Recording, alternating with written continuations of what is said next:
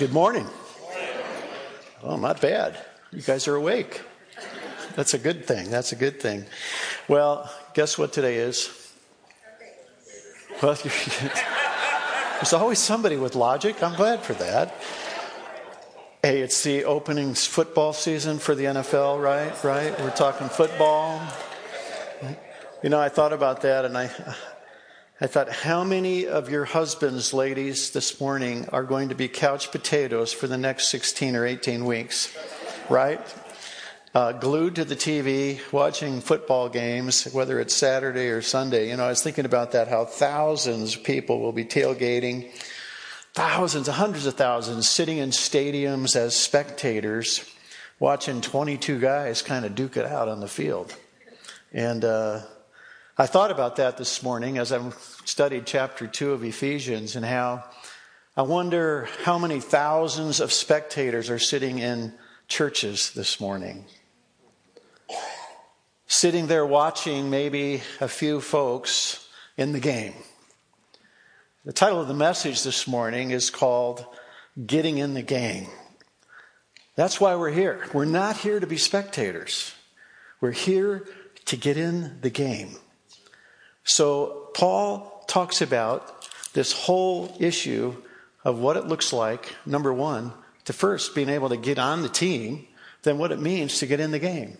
So let's read Ephesians 2, and it's a lengthy chapter again, but it's so important, I think, to read the entire chapter so you kind of get the whole picture of what Paul's trying to say to us this morning. So let's read together as, as I read, follow along, and listen carefully because, like I said last week, sometimes when we start reading scripture, we just kind of let it go in one ear and out the other. So pay attention to what Paul's trying to say. He says, As for you, you were dead in your transgressions and sins, in which you used to live when you followed the ways of this world and of the ruler of the kingdom of the air, the Spirit, who is now at work in those who are disobedient.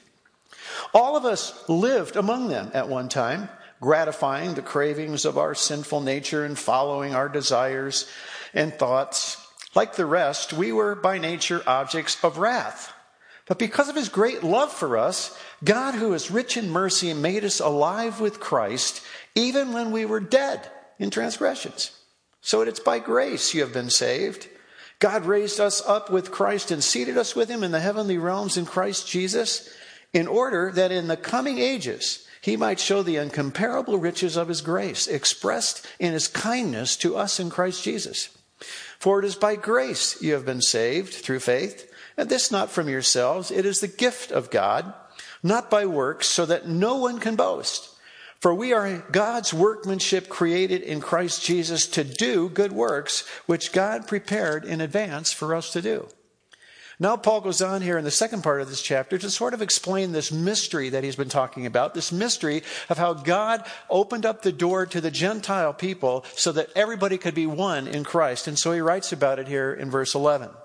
Therefore, remember that formerly you who are Gentiles by birth and called uncircumcised by those who call themselves the circumcision, that done in the body by the hands of men, Remember that at that time you were separate from Christ, excluded from citizenship in Israel, and foreigners to the covenants of the promise, without hope and without God in the world.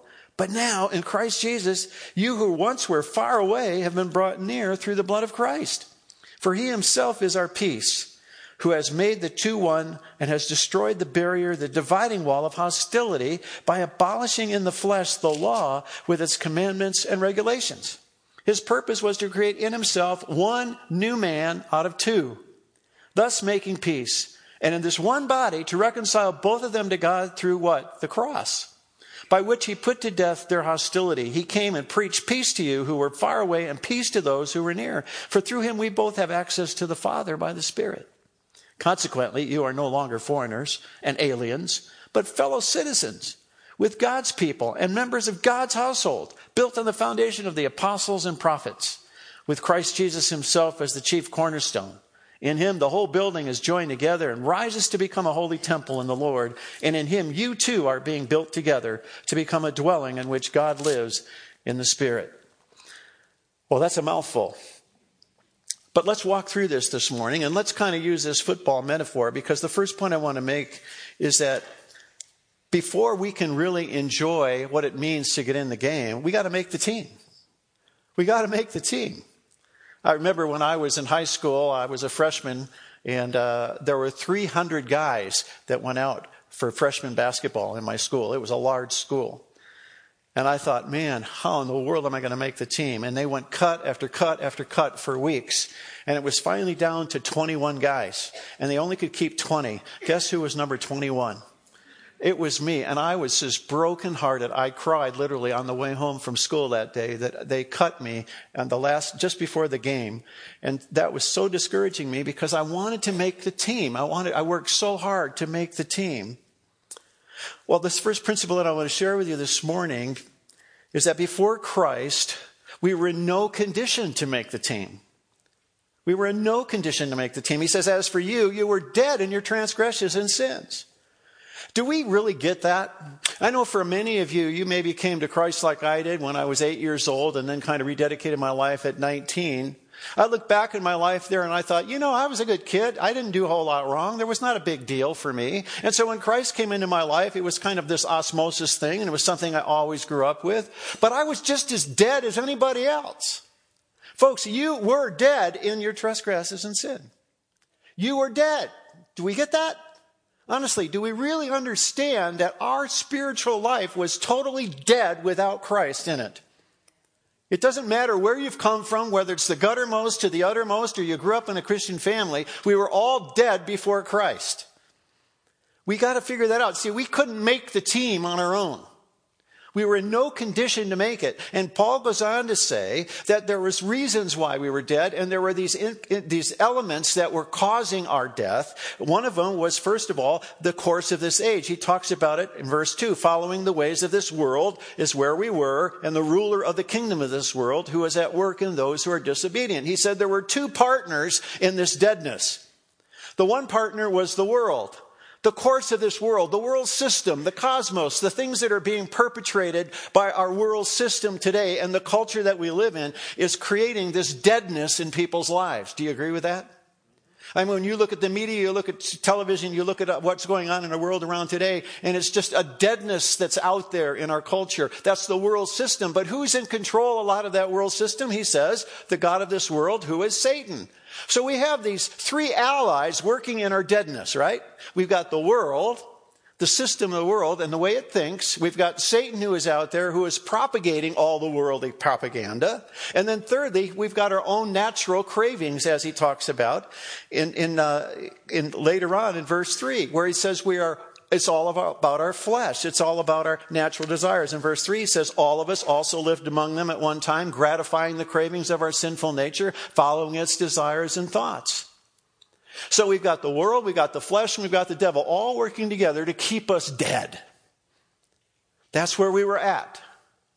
And because of that, he says in verse 3, at the end of verse 3, that like the rest, we were by nature objects of wrath.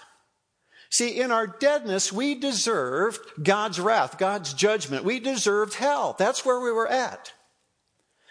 And I'm not so sure that a lot of times we really understand that in, in our own intrinsic way. I mean, do you really understand what we deserve before Christ? Do we understand that we were dead no matter where our life was at?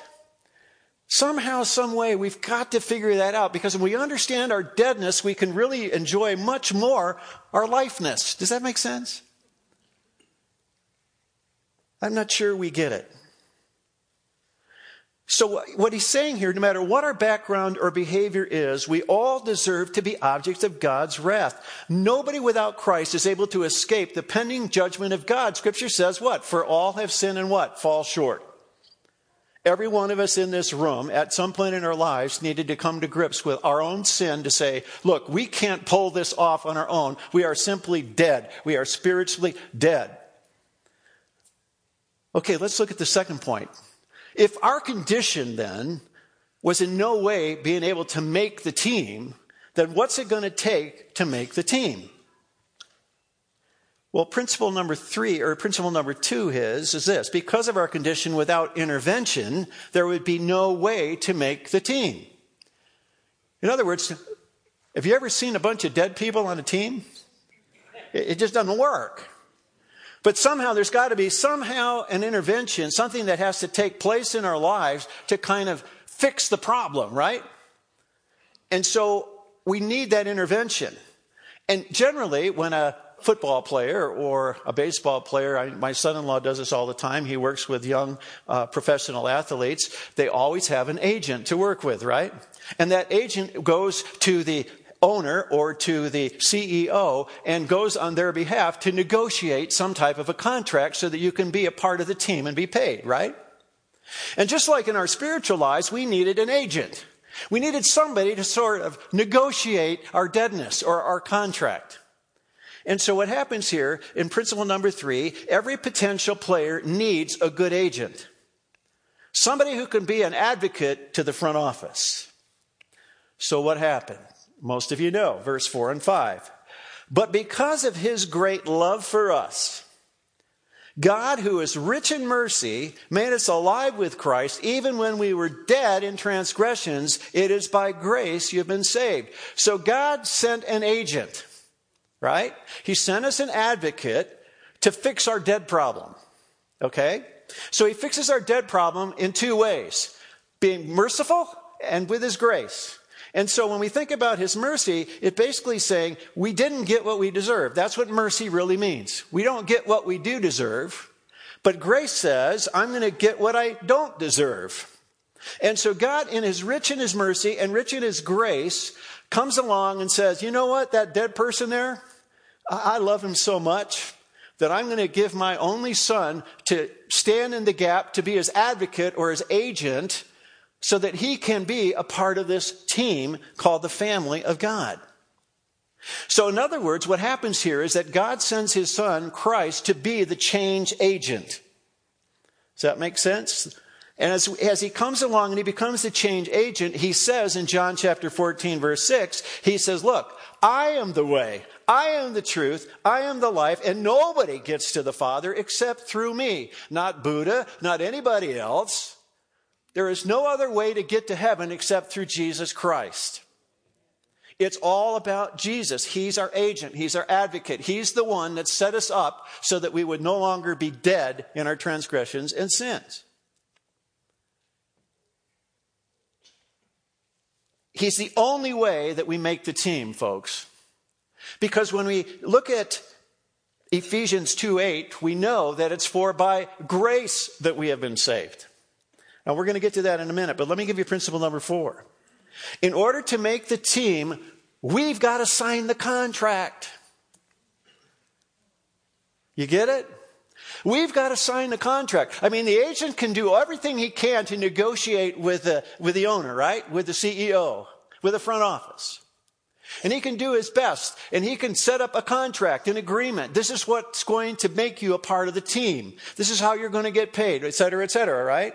But until you sign on the dotted line, it isn't going to work. And there's a lot of people out there who somehow in their head sort of believe that the contract is a good contract. They know all about the system and how you have an agent that's out there working for you, but you've never made a decision to sign on the dotted line. And I believe there's people in this room this morning who've never signed on the dotted line. You've never said, okay, I agree with this contract, and by faith, I'm going to step into this relationship because of what Jesus did for me as my agent. Have you signed the contract this morning? That's the bottom line. Have you made the agreement? Have you stepped out in faith and said, okay, I get it. I was dead. And I needed some resurrecting going on here. And so I need Jesus in my life to make a difference, to make me alive so that I can be a part of this incredible team called the family of God. When we sign the contract, we need to understand what the terms and conditions are of the contract. You see, there's a lot of people out there who have been explained the gospel in this way. All you need to do is pray this prayer. Just pray this prayer. Be careful with that because there's a lot of implications when we sign the contract. And we're going to get to that in a minute. Because a lot of us have maybe stepped into this thing, and, and, and there's this whole uh, concept out there today in, in the, the, the uh, Christian community or the evangelical world called free grace. And I totally agree with that. It's only by grace we've been saved.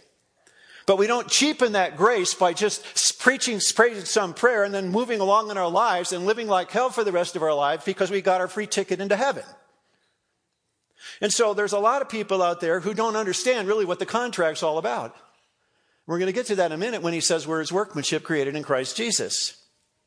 So we need to sign the contract, but we need to know what we're signing. We need to know what we're signing on to. And sometimes we make it so simple that I fear that we don't understand what it means to be a true follower of Jesus Christ. And maybe somewhere along the journey, you kind of sort of think you signed on, but you've really not been a real follower of Jesus Christ. You haven't really fulfilled the terms of the contract because he said, I want you to go and make disciples. I want you to love the Lord your God with all your heart, with all your soul, with all your mind, and all your strength. Is that going on in your life? So, principle number five is this once I sign the contract, I do receive all the rights and privileges of the agreement. And we talked about that last week. All those spiritual blessings, once you sign the contract, are yours. Every one of them. You're an adopted son. You have a great inheritance. Jesus said, I go to prepare a place for you. In my Father's house are many mansions. We have heaven to look forward to. We've got all these incredible benefits once we sign the contract. It's there, it's written down, and it's guaranteed, as we talked about last week, sealed by the Holy Spirit.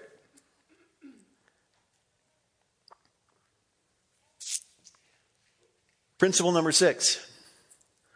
Once I'm on the team, it is not my privilege to sit on the bench. When I was in college, again, I had another difficult sports moment, okay? I tried out for the basketball team and I made the JV team that year in college, but the coach didn't like me very well. And I won't go into that story. I have my own Rudy story. And someday I'll tell that story. But what happened was because the coach didn't like me along the journey, is I sat on the bench. I sat on the bench the entire year. In fact, uh, it was getting so ridiculous that uh, people were frustrated because we were losing games by 30 and 40 points, and I was still sitting on the bench. And so the guys on the team elected me to go talk to the coach. Not a good idea. So I went to the coach and I said, Coach, how come you're playing the same five guys every night and we're getting ourselves kicked and you're not playing anybody else? And the first thing out of his mouth was, he said, Hey, when I want you to coach this team, I'll ask you, otherwise, keep your mouth shut. It was great to be in a Christian university like that. So, for the entire season, I got to play 27 seconds in one game. And it was the last game of the season. And it was so frustrating to sit there all the time and be on the bench. And the coach would say, you know, look, when you're on the bench, make sure your head's still in the game. It's really hard to keep your head in the game when you know you're not going to play. And so over that season, it really got to be a very frustrating thing for me because I wanted to play. I wanted to be in the game. And even though I knew I was, probably wasn't a starter, but I felt like I could contribute something and I just wanted to be in the game. And it was killing me. And I, there was a point in time where I wanted to quit. I thought, you know, this is not going to work. You know, the coach doesn't like me. Everybody knew it in the school. It was a small university.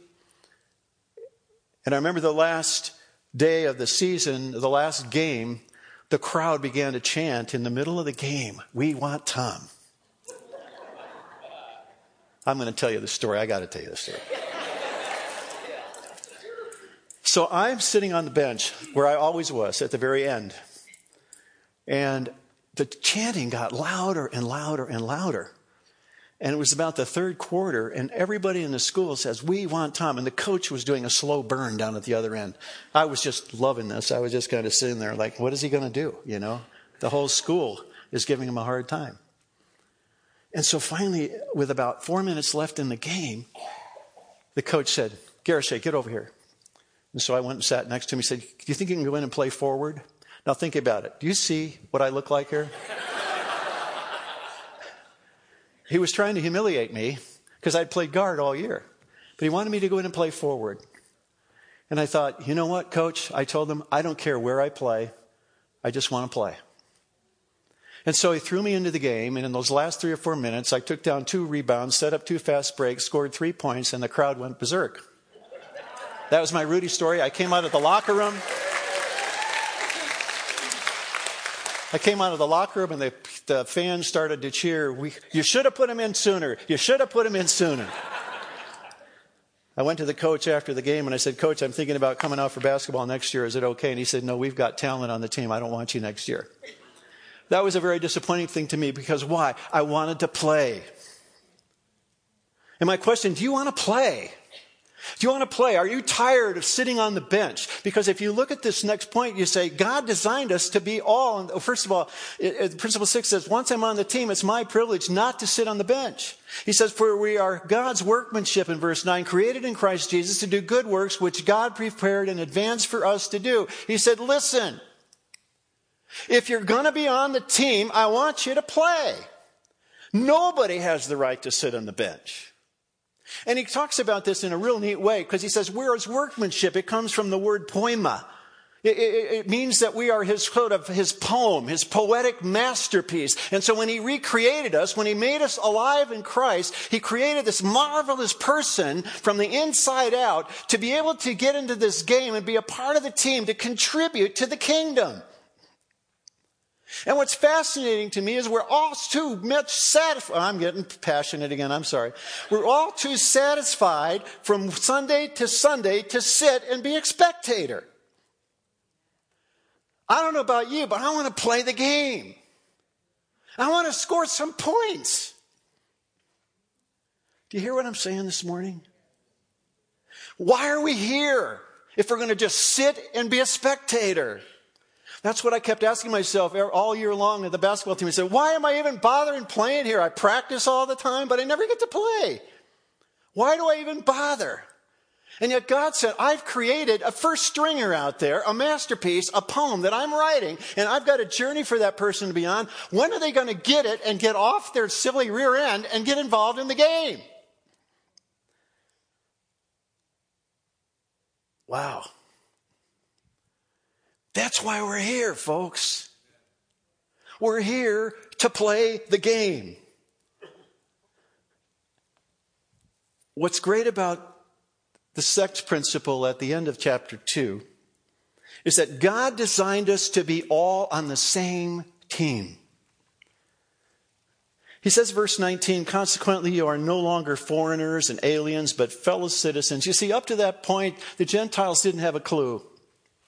Certainly it was God's uh, will that, that all of men, not just Jews, but Gentiles would know Christ, but the Jewish people failed in that commission.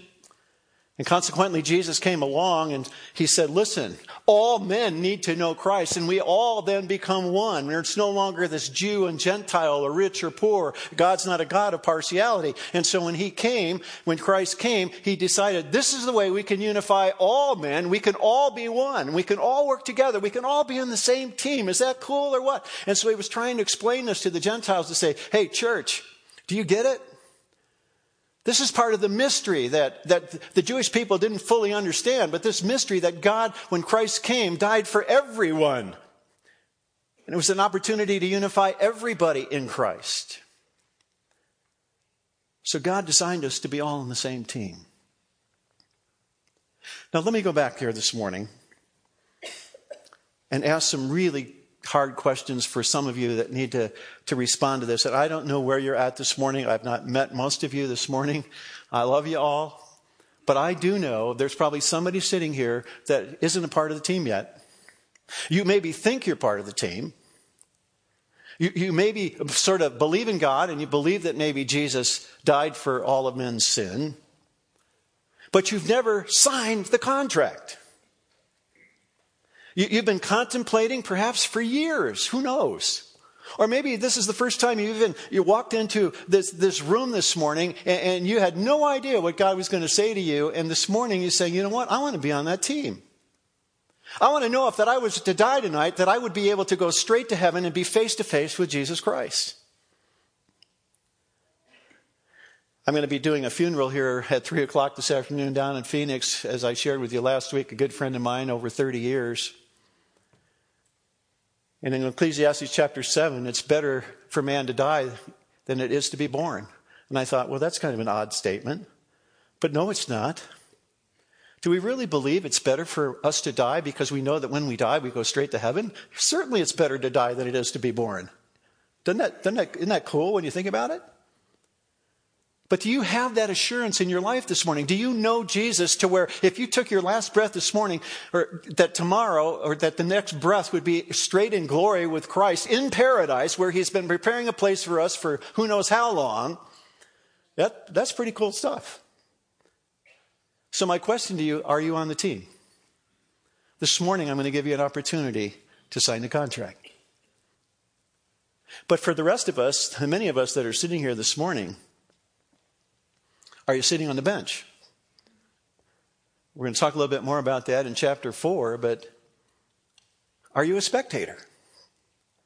Are you a spectator? God didn't change your life so that you could just have your ticket to heaven and you can just kind of sit here and be a spectator and sit in the bench for the rest of your life. Do you want to get in the game or not? I don't know what that looks like for you how God's wired you, how God has, has, has, molded you or shaped you in your life journey. But by golly, there needs to be a point in time where we say, God, whatever it is, whether it's going to Papua New Guinea or whether it's staying here in, in Prescott, no matter what it is, I want to be on the team. I want to play in the game. I want to make some buckets. I want to score a touchdown.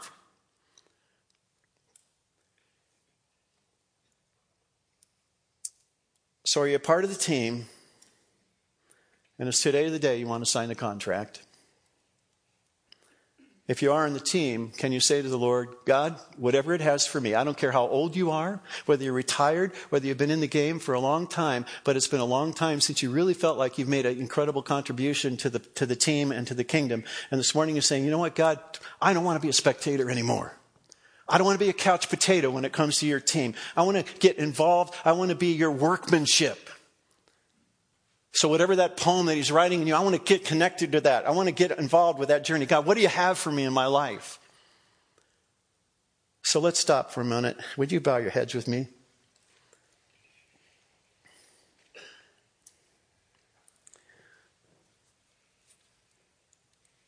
God, I'm convinced this morning that there might be somebody sitting here who's not in the team yet. And they need to know that right now they're spiritually dead. They can't see with their spiritual eyes. They need a resurrection. They need a metamorphosis. They need a transformation from the inside out. And God, I'm convinced that there's maybe people sitting here that need to make that decision today to sign a contract.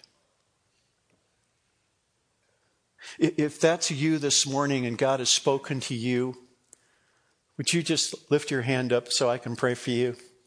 I don't know who you are, but this morning, for the first time in your life, you realize, you know what? I get it. It's not by being a good person. It's not by trying to do better in life. It's about Jesus, bottom line. And I know that I'm a sinner. I know that I've screwed up. I know that I'm dead in my trespasses and sin. And there's nothing I can do about it. I need Jesus in my life to be my advocate, to be my agent, so that I know that when I take my last breath on this earth, that I will go straight to paradise and be with him forever. If that's you this morning and you desire that, would you just lift your hand up? Gosh, I'd love to pray for you. Just to encourage you. Anybody? Thank you.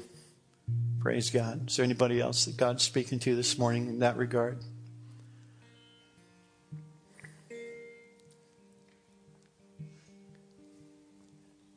There's a lot of you here this morning that, if you really are honest with yourself, you know, you've been a spectator a long time. I think about Caleb who said, you know, give me another mountain to climb. He was 80 years old. I don't know what your role on the team is. But this morning, you're feeling like, you know what, God, I, I, I need to, to define and, and, understand what that role is to play on the team because I don't want to be a bench. I don't want to be on the bench. I, I want to be a part of the team. that's the desire of your heart this morning, would you just lift your hand up that God's speaking to you about that this morning? Thank you. There's many of you. Thank you, Lord. Lord, I, I come to you this morning. And, and God, my heart has been all week long that there might be just one person this morning who would desire to be on the team. And God, uh, as I see a hand go up, I know that all the angels in heaven are rejoicing over just even one person. That's so cool. God, forgive us sometimes for being a spectator. You created us for good works. You created us to get off the bench. You created us to be a part of the team so we can all work together so for those folks who are saying, Lord, I, I, I don't, I don't want to be on the bench. I, I, I want to serve you. I want to figure that out. I want to get that, get that down in my life. I want to, I want to be a part of the team somewhere. And I feel like I've been sitting on as a couch potato for a long time. It's time for me to get more involved in building your kingdom. So thank you, Lord, for what you're doing in the hearts and minds of people. In Jesus' name I pray. Amen. You know, as we sing this last song, I would encourage you, if you've raised your hand this morning, uh, we'd have some folks up here that would love to pray with you and to encourage you on your journey. And I know that if you want to get off the bench, that there are folks on the staff here that would love to talk to you about how you can get involved, not only here, but in the community around the world, whatever that looks like. So I encourage you to come down front here and let's pray together, if you will, as we sing this last song. Thanks, Jamie. Thank you for listening to the audio from Cornerstone Church in Prescott, Arizona. For more information, visit us online at www.prescottcornerstone.com.